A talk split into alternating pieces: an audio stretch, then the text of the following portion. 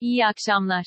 İstanbul Büyükşehir Belediyesi'nin yatırım için umudu küresel piyasalar. İstanbul Büyükşehir Belediyesi, İBB, 580 milyon dolarlık tahvil ihracı gerçekleştirdi. İBB Başkanı Ekrem İmamoğlu, sağlanan kaynakla, Kaynarca Pendik Tuzla, Çekmeköy Sancaktepe Sultanbeyli, Kirazlı Halkalı ve Mahmut Bey Bahçeşehir Esenyurt metro hatlarının inşaatlarına başlayacaklarının müjdesini verdi. Tahvillere 2,5 milyar dolarlık talep gelmesi sonrası Financial Times'a demeç veren İmamoğlu, bu, bizim için olumlu bir deneydi, mevcut küresel finansal koşullarda başarılı olduğumuz için çok mutluyuz, dedi. Kamu bankalarından borç alamayan İBB'nin Eurobond ihracına dair haber yapan Financial Times, yabancı yatırımcıların Cumhurbaşkanı'nın İstanbul'u gelirden yoksun bırakabileceği şüphesini aktardı. Ücretli poşet uygulamasıyla poşet kullanımı %80 azaldı. Sıra ambalaj atıklarında, Meclis Çevre Komisyonu Başkanı Muhammed Balta, ücretli hale getirilmesiyle poşet kullanımının %80 azaldığını, şimdi amacın 20 milyar ambalaj atığın %90'ının geri dönüşüme kazandırılması olduğunu söyledi.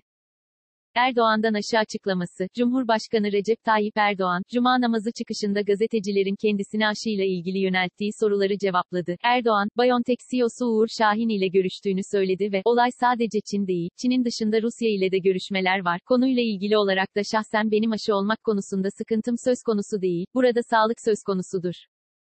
Tabii ki bizler de sağlığımızı korumak için gerekeni yapacağız, dedi. Türkiye lityum üretimine başlıyor. Pazartesi günü Eskişehir Kırkayeti maden tesislerinde lityum karbonat üretime başlayacaklarını açıklayan Enerji ve Tabi Kaynaklar Bakanı Fatih Dönmez, başlangıçta 10 bin ton, yıl olacak pilot üretimimiz, kısa süre içerisinde 600 bin ton, yıla çıkacak dedi. Dönmez, üretimin, yerli elektrikli otomobilin pil yapımında önemli bir girdi olarak kullanılacağını kaydetti.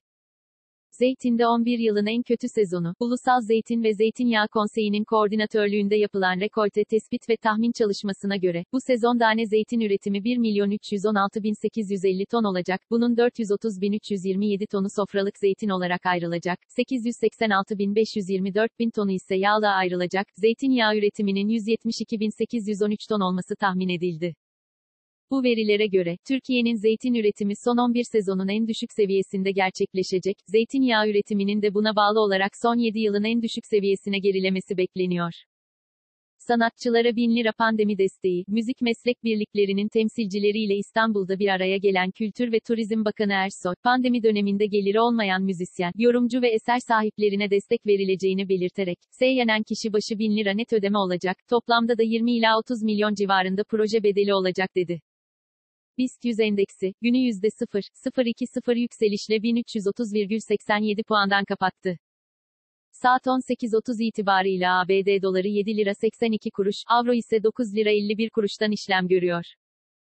Bugün Google'da en çok arama yapılan ilk 5 başlık şu şekilde. 1. İzmir deprem.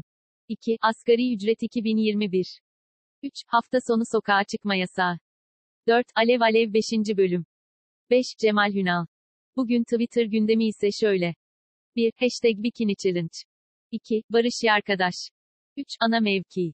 4. Kullandığın ayak. 5. Hashtag asgari ücret 4000.